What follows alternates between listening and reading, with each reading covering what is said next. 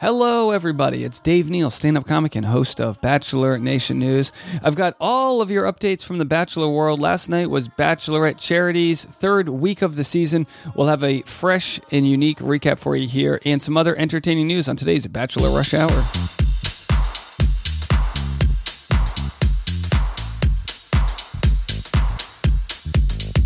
All right, we're moving it, we're grooving it, and on this day, July 11th, 2023, we've got some history to get to. 1914 was the Major League Baseball debut of Babe Ruth. That's right, George Herman Babe Ruth Jr., one of the world's most well known professional baseball players, started his Major League Baseball career with the Boston Red Sox. And how about this? On July 11th, 1804, a duel between two leading American politicians claims the life of one. U.S. Vice President Aaron Burr and former Secretary of the Treasury Alexander Hamilton ended a lifelong feud with a duel. Hamilton was was fatally wounded and died the next day. Oh, spoiler alert for anyone who didn't get that far in history class. Spoiler Hamilton was fatally wounded. The funny part of that story is, as I was reading it, I was like, oh, I wonder who wins. I don't know how this ends. All right. No more duels playing out in the modern world, although maybe that wouldn't be a bad idea just to go back to the old duel system. All right, well, you know, sword, sword a good old fashioned blunt sword fight, if you ask me. Uh, all right, so let's get into it. So many stories to get to, a lot of petty grievances.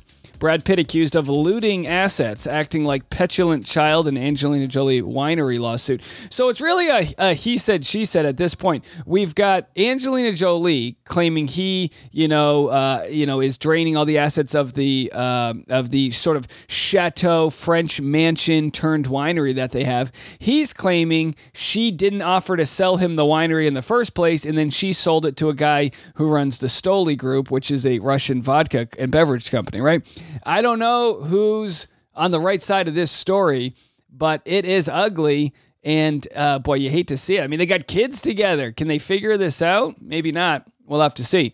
We've got some strikes looming SAG AFTRA prepares Hollywood publicists for strike. As we know, the Directors Guild of America, and maybe this isn't big in your world, but every time I drive by Melrose or into the Valley, you see the strikes happening. They've been picketing for a while now. Will SAG AFTRA join them? SAG AFTRA's national board has the option to call a strike if the AMPTP, which is the producers union, won't agree on a deal that bolsters performers' careers and ensures their profession remains one that can support a dignified livelihood. Leadership wrote to the PR agencies ahead of the meeting. So we don't know if we're going to go on strike. I say we. I am a member of SAG. So if we go on strike, I'll be out there picketing with them.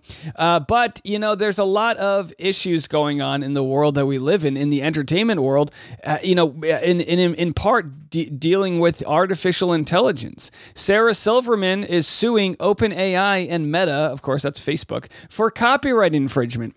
The lawsuits allege the companies trained their AI models on books without permission. Yeah, artificial intelligence scans libraries of different books to understand how humans write, and then it does it for us. So, um, there, there is there is going to be a very interesting uh, set of lawsuits that come out from authors that say any uh, any of the content that comes from Chat GPT or that comes from OpenAI or from Meta, it's infringing on my copyright if it uses my works to then train itself how to think, you know, which of course that's what happens with real humans, right? You get inspired from different people, but copyright laws exist to protect creators so that they have the equity to create. If, if everyone's just going to steal from everybody else, no one's going to do the creating. So we'll keep our eye on that story and see if there's any legs uh, for uh, for Sarah Silverman to stand on there. Britney Spears has a memoir, and they set the release date for October. It's called "The Woman in Me." Uh, Britney Spears is telling her story in her own words, and this time it's not going to come via a social media rant. She's finished her book, and it's due out this fall. Her memoir, titled "The Woman in Me," is set to be released October 24th, and she's already taking pre-orders for the highly anticipated tell-all. It's a brave and astonishingly moving story about freedom, fame, motherhood, survival, faith, and hope coming October 24th. Very interesting for all of our Britney Spears fans out there. And a story that we got uh, started on yesterday. We covered this on our channel here the Jonah Hill story. So, Jonah Hill's ex to this in, in this moment, I mean, we read it on the Patreon. If you're live with us on Patreon, patreon.com slash Dave Neal, she's released all of the text messages. I mean, she screen grabbed everything. She saved them in a private folder to, to make sure that Jonah couldn't find it. And now she's sharing them with the world how controlling he has been.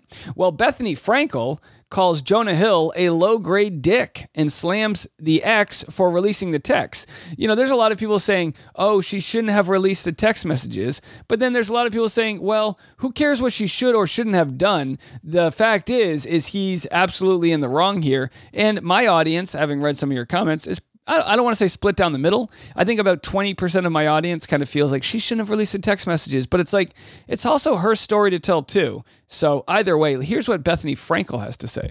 Okay, we're going to fight about Jonah Hill. What the hell is going on? So here's the thing my perspective is the following I did The Tonight Show with Jay Leno, and Jonah Hill was the first guest. And he was a low grade dick. Like, he was put upon and kind of treated me like. Should we call our audience low grade dicks? Hey, it's Dave Neal with my low grade dicks here. LGD. better than, and just. I felt like a loser and the nobody that I was. Whoa. So that's what I'm walking into this as. Still. And by the way, I have yet to hear anyone defending Jonah Hill just about everyone that's talked and again whenever stories like this come out i always go oh whenever there's always a story oh so, so such and such celebrity was a real a-hole. It's like well did you run up to them at the airport? Usually i take the side of the celebrity because no one knows what they go through. But in this case it feels like it feels like nobody has defended Jonah Hill. These texts seem crazy, and there are texts that I've sent to people and that people have sent to me that would seem nuts in a vacuum. And I want to know from you where the line is in what texts and phone calls should be shared. In the past, Mel Gibson's crazy phone call that his ex shared, Alec Baldwin with his daughter, that crazy. Uh, I think the problem that exists with celebrity culture is we put celebrities uh, on a pedestal and then when there's a divorce that happens or a breakup, the non-celebrity person doesn't get the benefit of the doubt because there's a celebrity involved. And and, and I have some situations that are a little closer to home regarding this because I've seen divorces happen where one person is more notable in the community than the other and they're thought of as a, as a, as better than. And in this case, I believe Sarah Brady tried to not out Jonah by name, but everyone knew who she was talking about. I think the cat was out of the bag. Conversation was shared. Um, a lot was shared with Johnny Depp and Amber Heard, and until they got into court, everyone was Team Amber. So I think it's tricky to be reading texts. Some people might say they may not want their girlfriend wearing bathing suits and posing in sexual poses or sexy poses or hanging out with a lot of male friends, surfing, etc. So I don't know the whole story and I only have read little snippets and headlines, but if you're in a relationship with someone for 1 year, are texts free game, like fair game? Has he abused her in a way that she she's a cry for help and she needs help and she will not be silenced anymore? Because they both seem a little nuts. Like, this is kind of crazy. I want to hear what you think. Well, I'll tell you what I think there, Bethenny Frankel from Real Housewives of Who Knows Where. I'll say this. Yeah, she does come off a little unhinged in a sense, but that's because she was controlled. She was controlled in her relationship. We're not talking about, see, Amber and Johnny, there was things being thrown, severed hands, bottles, cocaine, there was drug abuse, there was all these different issues. In this case, we're looking at two people texting, assuming the texts aren't fabricated, where where Jonah Hill clearly says these are my boundaries. But what other therapists are kind of are explaining here is that Jonah Hill can't weaponize these therapy terms for his benefit. His boundary cannot be controlling her. And I got a lot of people that were like, well, but Jonah Hill, if he doesn't want to date some bimbo in a bikini, that's fine. And it's like, well, he liked her enough to date her. Like she didn't just become a bikini model. She was a surfer who wears bikinis while she surfs. She already did that. He liked that when he pursued her. So it really came down to more control and him having his insecurity. And it's like, Jonah, telling her to take the bikini photos down doesn't help with your insecurity dealing with your insecurity. I mean, it's just a band aid on a bigger wound. We'll have to see if he comments on it. I do feel bad for him in a sense because, I mean, talk about being put on blast, but it's like, I don't know. In some cases, it's like, is that what you need to kind of figure it out and realize you're in the wrong here? We'll have to see. We'll have to see. All this talk is making me hungry, though. And luckily, we've got our sponsor for the week, Green Chef, the number one meal kit for eating well with dinners that work for you. Bring more flavor to your table this summer with Green Chef's wholesome, elevated recipes. And guess what? You might not have known this. We had HelloFresh as a sponsor. Green Chef is now owned by HelloFresh. Yes, that's right. They've teamed up, and with a wider array of meal plans to choose from, there's something for everyone. I love switching between the brands, and now my listeners can enjoy both brands at a discount with me. That's right. Go to greenchef.com slash rush hour 50, 50 and use code rush hour 50 to get 50% off plus free shipping. That is our special deal for you. If you use that code, it'll let Green Chef know how hungry you guys are, and maybe they'll keep sending us more deals, more sponsorships, and all that. So we appreciate Green Chef there. Again, greenchef.com slash rush hour 50. I'll have a link to that in the comment section in the description below. All right. And we've had people asking about Jamie Foxx. We know he was healing. He uh, had an issue, was uh, hospitalized, and uh, now we've got a friend of his saying, "Look, not everything is for social media." Jamie Foxx, because you know there were rumors that he had died and it was cloned. I mean, it's just insane what people will believe out there they'll literally believe anything if it sounds like somebody's out to get you. Well, Jamie Foxx is back in the public eye three months after his hospitalization, and DJ Envy thinks the Oscar winner played it smart by not feeding social media daily updates while he recovered. TMZ Hip Hop caught up with the Breakfast Club co host Tuesday in New York City, and he applauded Jamie Foxx for not bending to public pressure to respond to fans who've been rabid for any and every detail of his illness and his healing process. All right, let's get to what he had to say. Jamie Foxx. Yes. We just, you know, just now are seeing him for the first time in months. Were you relieved? Uh, you know, like I'm not sure if you know Jamie personally, but I know you were like, wow, Jamie is alive and well. Where has he been? Like, I mean, I think Jamie did what he was supposed to do. I think a lot of times we're so into social media and so into what people think, and we have to be the first to respond. But I think Jamie was healing. I mean, he was rehabbing. Whatever happened with Jamie, we don't know, but it's just good to see the brother out. It's good to see him on a yacht. It's good to see him enjoying life because the way they made it sound at one time that that it was almost over for Jamie. So the fact that he's out and about and enjoying life is a great thing. And I think we all need to see how he did that on social media. He didn't tell nobody anything on social media. He just kind of did his own thing. And when he wanted to heal and tell the world, he did. So salute to Jamie. Can't wait to get him back on the Breakfast Club. So I agree. I mean, there's just different levels of celebrity. There's a level of celebrity where you cannot share with your social media and still be fine. But then there's that lower level, like we have in the Bachelor world, where if you don't share stuff on social media, you'll probably lose your audience, which is your livelihood. He's obviously got a you know a, a ton of money and he's got a ton of resources, so he doesn't need to uh, sort of play the social media card while he's in recovery. All right, I'm gonna get to my Bachelorette thoughts from last night's episode, week three, right after this word from our sponsor. So, as far as the recap that I made on The Bachelorette on my YouTube channel, that's where I kind of go and give you all of my thoughts, you know, off the cuff, this and that. I'm not going to do that here as I kind of flirt with the different ways to connect with my podcast audience. It doesn't feel necessarily like I want to give you guys a unique thought since making my recap hours later, you know, how did I feel like this show was going and this and that. And honestly, week three, you, you get into this thing that happens with the Bachelorette and the Bachelor, where you get the initial hype from week one, which we didn't have any crazy week one things going on, and then you slowly work into developing the love story. It's it's kind of like a feature film where you have to have that incredible opening. You have to, ca- especially in today's world with Netflix, you have to capture your audience. It used to be you could have a three minute opening shot that's got this beautiful montage of a guy biking through the city. I'm talking about, uh, you know, whatever, whatever the movie is, right? And in today's world, no, people can just turn the channel. They can turn the channel on the movie. You don't have the benefit of the doubt there. So the show has to provide us that what we call a save the cat moment. And in the save the cat moment, it's from a book called Save the Cat. You need to have a moment where we fall in love with the lead and we root for them and we're invested in their life. And is in in what was Charity's save the cat moment? Well, we saw a little bit of heartbreak from her last season on The Bachelor, so we can relive that. We saw her relationship with her brother, and we see her, you know, but the show doesn't necessarily have like it doesn't have that moment that had Becca Kufrin, who her save the cat moment, Becca Kufrin, was getting rejected by um, you know, getting rejected by Arie. When it came to Clare Crawley, we had her big blow up with Yosef. Who couldn't root for Clare Crawley after Yosef? Uh, so we look and wonder what that moment will be. We haven't quite found it yet. We're obviously rooting for Charity, but as far as villains go, this is week three. Brayden is kind of being played out to be a villain. I think they have a greater chance of making him a villain than they did, say, Logan Palmer right? Our friend Logan.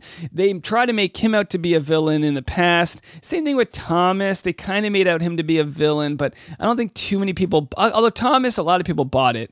Uh, but what we're talking about is that early season villain, not the Greg Grippo end of season villain, the early season villain. Now, Brayden, he was first impression rose winner. He got the one on one date last night on The Bachelorette. He's getting tons of screen time. Uh, like I told you last time, I met him this past Sunday night when I did the roast of Katie Thurston. He was there. I talked to him briefly afterwards at the club. He doesn't really have, I don't think he's got much to do in the Bachelor world. Yesterday, he was told that Nick Viall didn't like him, and he says, I'm sorry, I don't know if I hurt this man. I don't know who that is. So clearly, he's just living in his own world, which is fantastic. I think that is the best way to go. I also think, from the producer standpoint, they have the easiest chance to manipulate somebody who uh, who doesn't know all of the rules and how the show goes.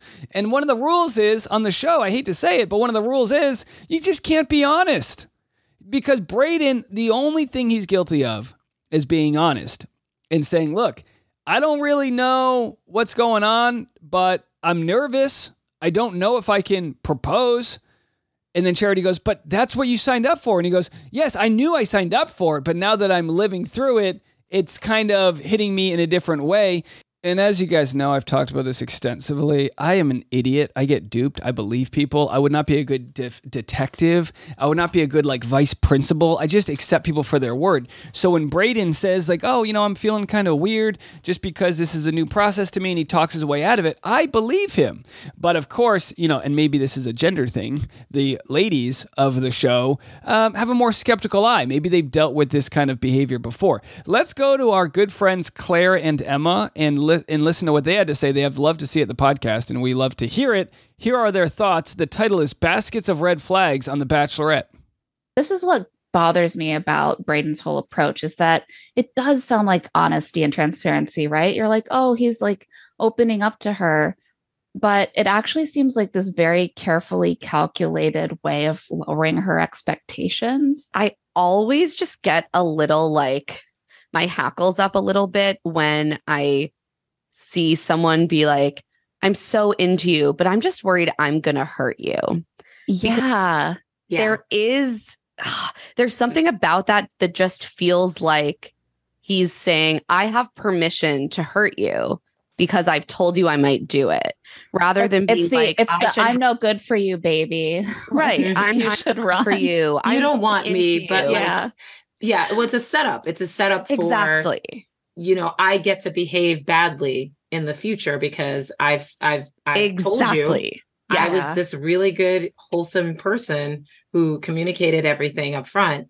And so now you're the problem because I told you that once. Uh, it's an interesting conversation, and I don't disagree with what they're saying, but I don't think it was calculated on his behalf because they said it's a calculated way to lower her expectations. I do think he's way too young for an engagement, so I don't think he's wrong there. Uh, that doesn't stop the producers from casting him on the show. I don't think he's any less serious than most of the guys that are on the show, but at the same time, I don't think he's got this nature in him that is vindictive, saying, "Oh, I told, I warned you, I wasn't really into it." I don't think that's what the issue is.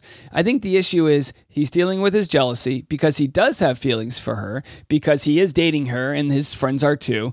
And some people deal with that better than others. Some people can just compartmentalize and not think about her dating someone else. But he kind of has that moment where he goes, I think she's really into me. It's kind of like he needs that attention. Maybe, again, we talked about this with Dr. Diane Strakowski on the, uh, on the YouTube channel, uh, Driving with Dave, where she discussed, you know, anxious, avoidant. I don't, I don't know the different personality types of of uh, people that uh, have attachment issues, but it could it could just be that that's what's playing out. Again, I could be completely wrong. Like I said, I'm not married. I'm not married to the counter argument that Claire and Emma are making. I just don't know if he's that bad. I think he's just more honest than some of the other people. And what does that get you? And of course, in other news, we had Charity dealing with Warwick, and they had their sleepy date, which felt extremely edited to me.